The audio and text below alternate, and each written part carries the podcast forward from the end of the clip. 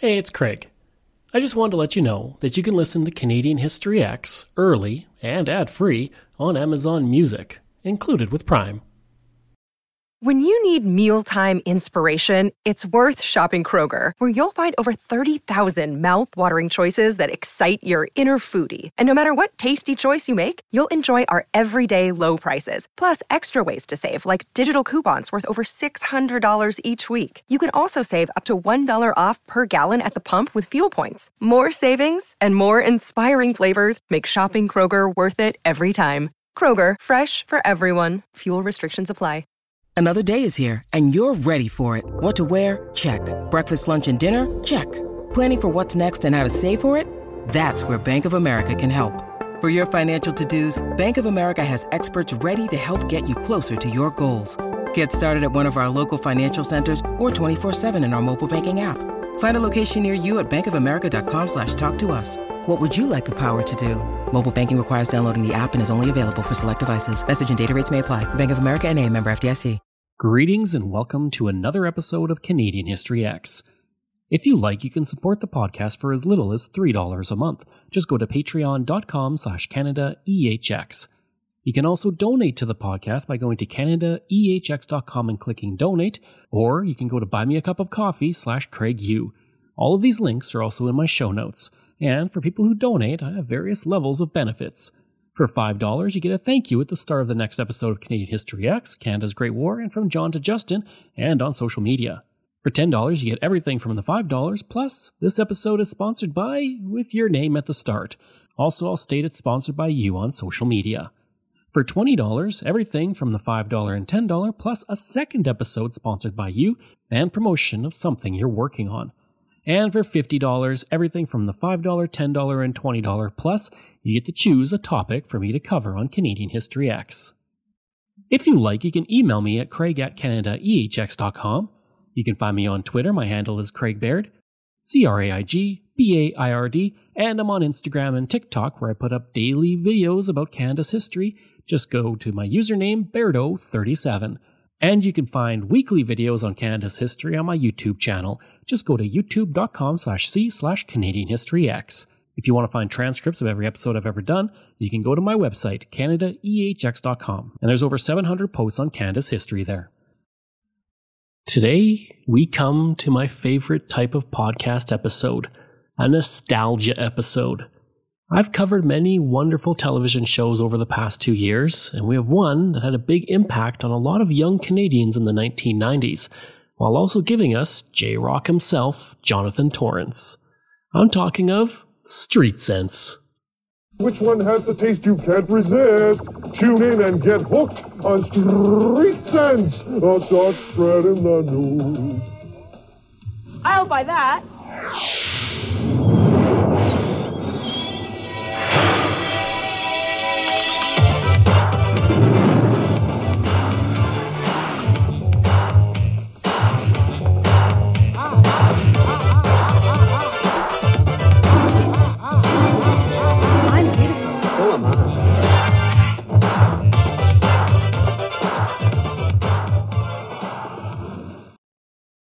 The story of Street Cents begins in 1988 with CBC Halifax, which created the pilot that would become Street Cents.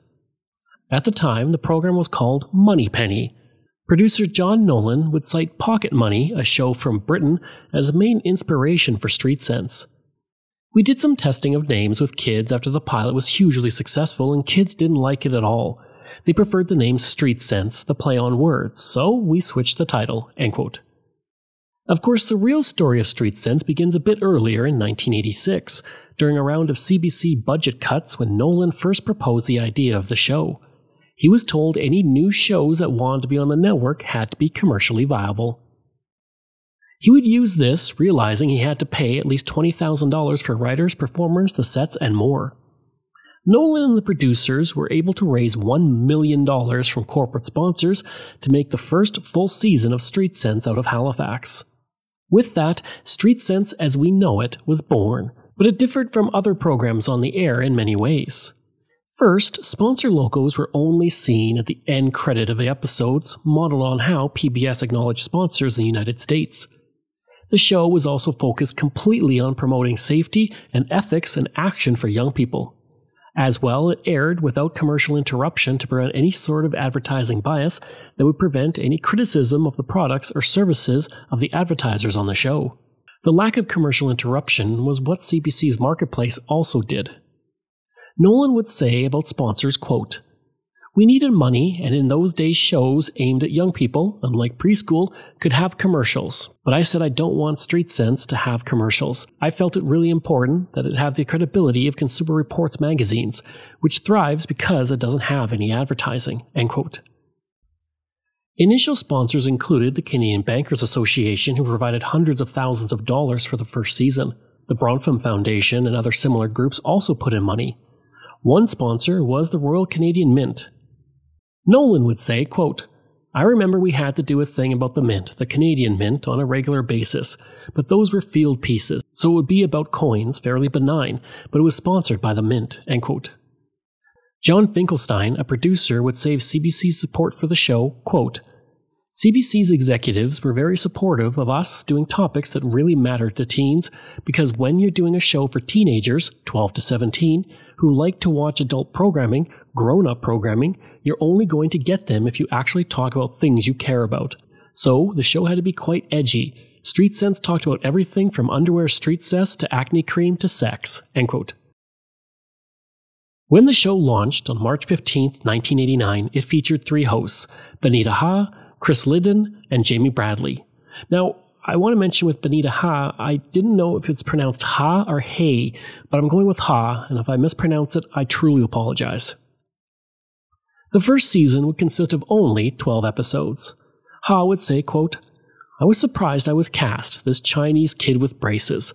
I thought it was a great concept, and I was really happy to be on the show, and of course my whole family was perched on chairs waiting for the first episode. End quote. Midway through season one, though, Jonathan Torrens replaced Liddon and would go on to become easily the most famous person to come from the show and the face of the show itself to this day. Torrens was originally cast as a tester and was at one point fed nothing but fast food for a week, and then he would provide a report on it.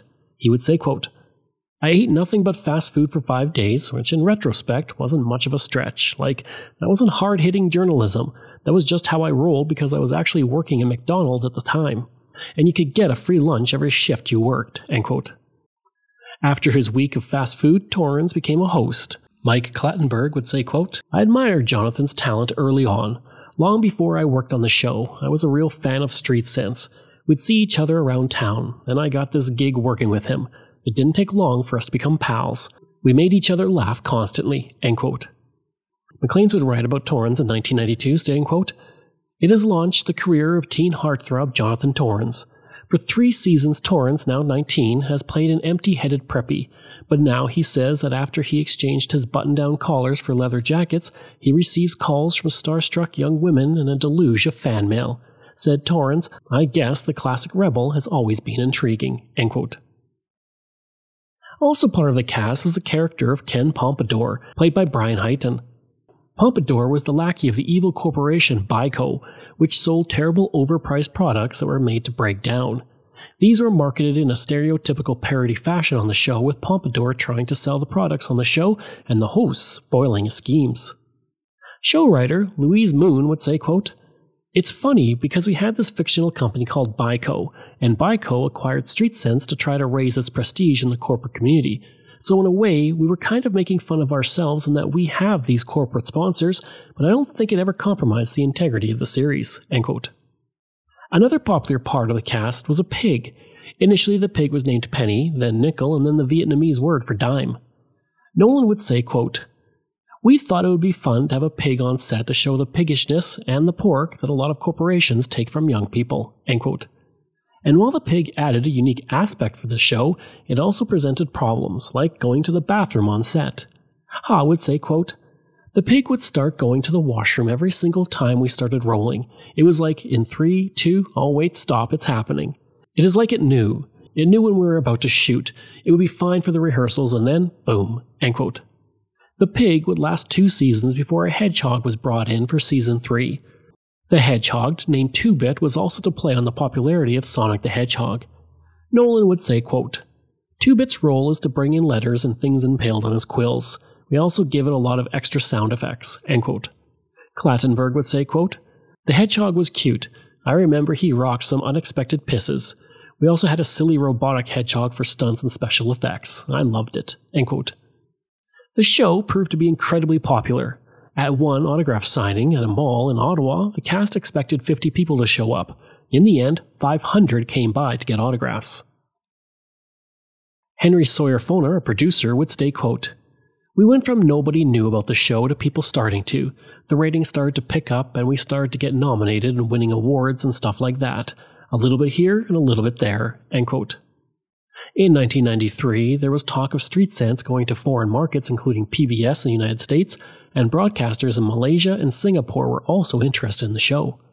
Nolan would say, quote, They were amazed that a Canadian show that wasn't violent or sexist, was multicultural, and taught something could beat shows like Ninja Turtles in the ratings. Their idea of primetime kids shows in Malaysia is G.I. Joe cartoons. Our goal is to make Canada the world leader in teaching consumer skills. End quote. By this point, the annual budget for 26 episodes was 3.3 million, with CBC providing $2 million and corporate grants covering the rest. Torrens would say in 1993, quote, We're giving a voice to these kids who otherwise would be ignored, end quote. Ha would add in the same interview that the show speaks to kids as peers rather than as adult authority. She would state, quote, If we can do this, you can too. If you have a problem, we can help you out, end quote. The show would often involve parodies of popular shows of the time, including Beverly Hills 90210, Party of Five, or Dawson's Creek. An example of this was seen when What's Your Beef segment was about skateboards, so there would be a sketch involving a crisis in the world of Dawson's Creek. Torrens would say, quote, like if Party of Five was on and we were doing a thing about a five man tent, then it would be a party of five man tents or whatever. End quote. When the show heard from viewers about how mall security guards treated them unfairly, the producers came up with the Mall Cops sketch, which followed two overly aggressive security guards harassing teens with its own parody theme song. Mall cops, mall cops, what you gonna do? What you gonna do when they hassle you? Mall cops, mall cops, what they please. Got a walkie-talkie and a bunch of keys. It's beautiful in here, but people have no respect. You know, they bring in dogs, they they spill drinks, they hanging around and loitering, and it's just. C1. Yeah. We got some kids down here in Sector 4. What are they doing? Uh, well, they're kids. All right, keep an eye on them. I'm on my way. 10 4. What's going on? These two here. Looks like they're shopping, but they ain't buying. Spare period at the high school, that's what it is. Trash. Hippies. So that's what we do. Make sure that everything runs smoothly. We maintain a good shopping environment. Because that's what this is all about. Pleasurable shopping. What's going on here? These kids have been here for like 15 minutes. No, you don't understand. Hold on a second. Hold on a second. You're barred, pal. No, it wasn't. Yes, you. Oh, yes, No, you are. you understand. I caught you in the gumball machines a week ago. No. one up. quarter, one gumball. You know that. You're barred. Are you looking at me? No, I was, I was looking at the ground.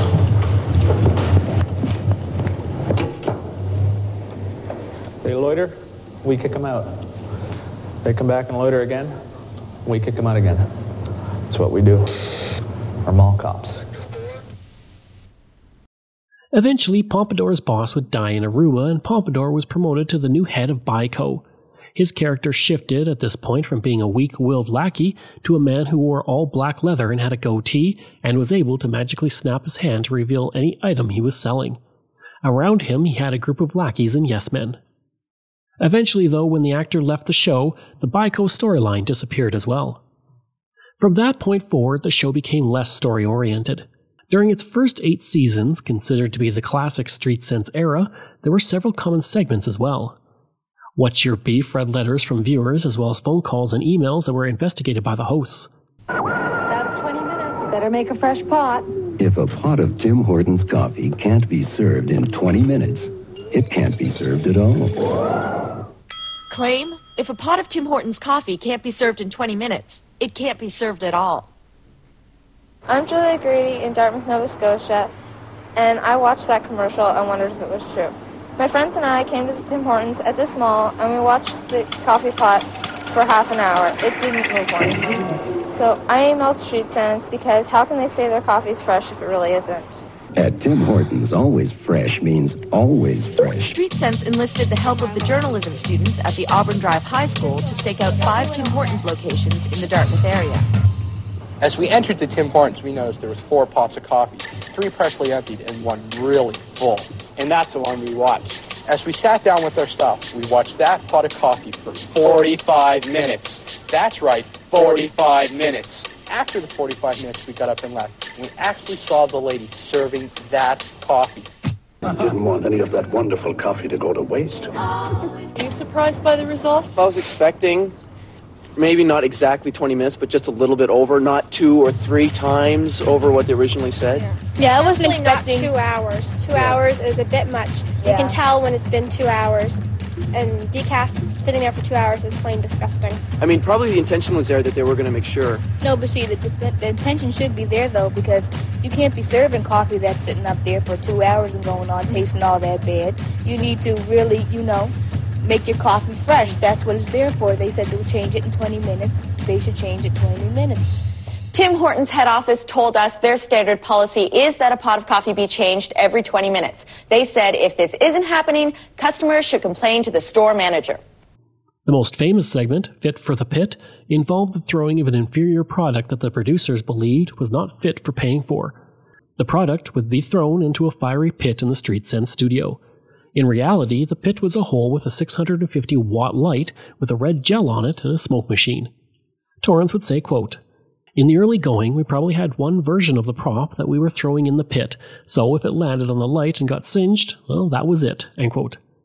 An example of a product that went to the pit was one billed as being good for the environment. Nolan would say, quote, It came in a package that was a blister pack covered in cardboard with more plastic. It was such a rip-off, it got thrown into the pit. End quote. What the? The Get 'em system? The world's best guy getting system? Target is in range. Check the end. It says the Get Him system will give you secrets on how to get the guy you want. Like how to get him to ask you out? And how to make him fall in love with you. Attention, you guys. We have an ad here that says their system can turn you from just a friend into a boyfriend. Never. It'll tell us every guy's biggest weakness and how to use it to our advantage. Don't listen to Get 'em. First it says you don't have to act phony or try to be someone you're not. But then it says you'll learn five little tricks guaranteed to get any guy hooked. Quiet. This system costs 20 bucks Canadian. It must work. Wait, there is something wrong with this intelligence. What? It says your new boyfriend will make your friends green with envy. And it tells you to keep the GH system your secret? After all, why let them in on your new advantage? Hey, dating isn't supposed to be a contest. It says there's a right way to hold, feel, and touch a guy. There's no wrong way. Except maybe this. You'll never make another mistake with guys again?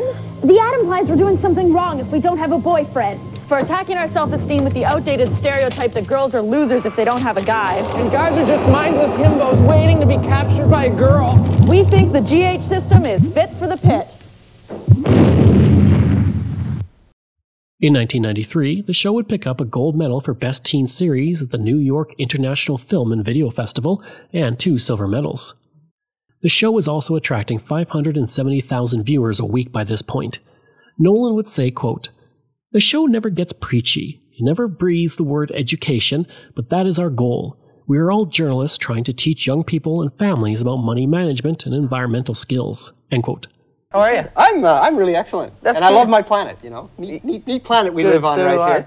And I've gathered together some materials that uh, are not necessarily environmentally friendly, Uh-huh. and uh, some demonstrations on what the Earth is doing. You know, it, it's uh, it's interesting to me how we're discovering the Earth again. You know, in the 1400s, we discovered what the Earth looked like, that it was Mhm. round, that there were continents and oceans. Now we're discovering how the Earth works, and that there's there are elements of it that can change. Mhm. And mainly, it's the atmosphere and the oceans and the land right? And people, you hear about things like the greenhouse effect. Yeah, that's right. well, that's that's changing the chemistry of our atmosphere. You have a and I demonstration have a, for us here? demo here that's been going on for a while. There are two thermometers that are exactly the same.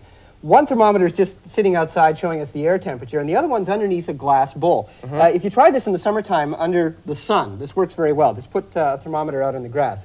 If we compare the temperatures of these two thermometers, you'll notice that the one that was underneath the glass is several degrees higher than the one that was not. And that's because the glass has trapped heat. There's a misconception that the sun heats the earth directly, but actually it doesn't. uh, the sun doesn't heat the air. The sun shines through the air in the same way that light shines through this glass.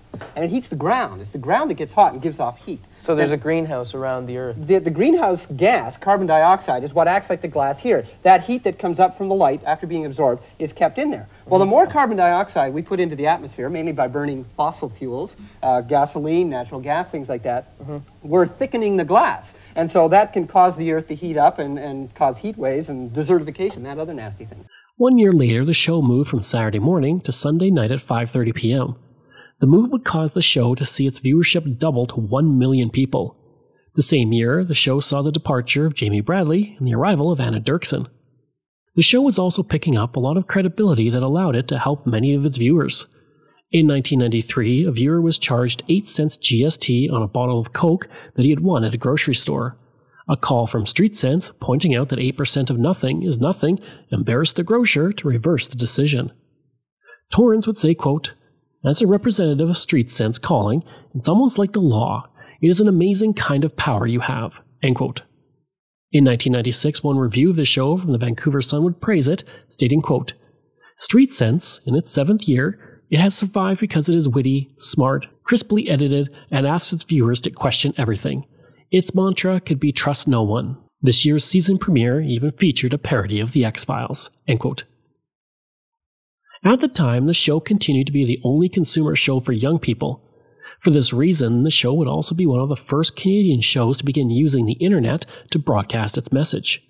In 1995, the show had a website, and Nolan would say, quote, Because of the interactive nature of Street Cents to begin with, it was thought that we would be a good test for internet connection.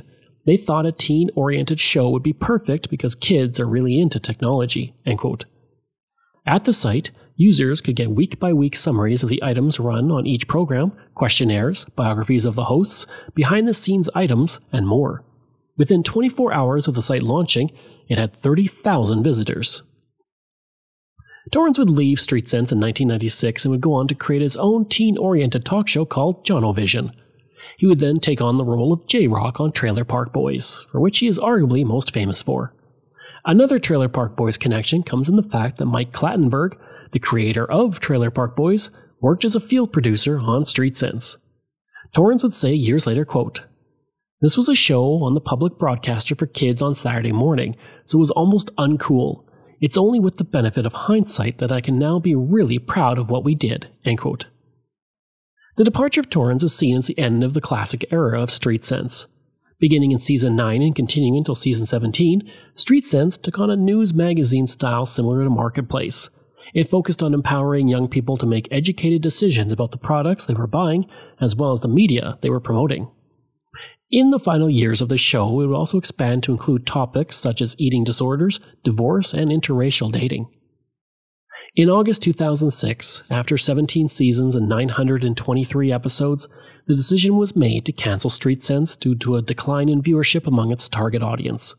Its last episode aired on October 1st, 2006. Nolan would state, quote, It lasted 17 years, which is pretty good for a CBC show. A very good run. End quote. That would not be the end of Street Cents, though. In 2019, original host Jonathan Torrens started a reboot of the show on YouTube called Your Two Cents. Hey, of all the shows I've ever worked on, Street Cents is the one that people stop me on the street all the time and say, why on earth does that show not exist now? Which is why I'm beyond proud to share that Canadianity Content Studios is in production on eight episodes of a brand new series for this generation smart consumer called Your Two Cents. Your Two Cents is sponsored by Credit Unions of Atlantic Canada. And just like the original one, there'll be plenty of pop culture and parody, plus, we're counting on your submissions. So, if you have a consumer story you'd like to share or a product you'd like to see tested, email us ideas at your2centstv.com and make sure you follow us across all socials at Your Two Cents. First episode's coming in May. This reboot would earn Torrens two Canadian Screen Award nominations in 2020 and 2021. And based on the success of the YouTube show, CBC announced that a revival of Street Cents would begin in 2022 on its TikTok account. I hope you enjoyed that nostalgia episode and my look at Street Cents. Next week, we're looking at the Canadian Constitution Act of 1982. If you like, you can email me at craig at canadaehx.com. You can find me on Twitter. My handle is Craig Baird, C R A I G B A I R D, and I'm on Instagram at Bairdo37. As well, again, if you want to support the podcast, you can for as little as $3 a month. Just go to patreon.com slash CanadaEHX. And you can donate to the podcast by going to CanadaEHX.com and clicking donate. I'd also like to thank all of my wonderful patrons, and I apologize if I get any names incorrect. Michael Matthews, Joanna Parker, Jeff Dahl, Vobs, Robert Page, Richard D., Colin Johnson, Jeff Hershey, Kyle Murray, Steve Paikin, Matthew Gartho, Lionel Romaine, Dr. Bob Turner, an anonymous patron that I truly do appreciate, Randy Hayden, Doug Campbell, Reg W., Deborah Carlson, Francis Helbling, Nick Zinri, Shannon Marshall, Clinton Martinez, Dimitri Shove, Aaron O'Hara Myers, Robert Dunseith, Todd Casey, Catherine Rawa, Luke S., JP Bear, Jason Hall, Phil Maynard, and Iris Gray. Information from CBC, Vice, Maclean's, Wikipedia, Calgary Herald, Owen Sound Sun Times, Vancouver Sun, Edmonton Journal, National Post, Regina Leader Post, and the Ottawa Citizen. Thanks, and we'll see you again next time.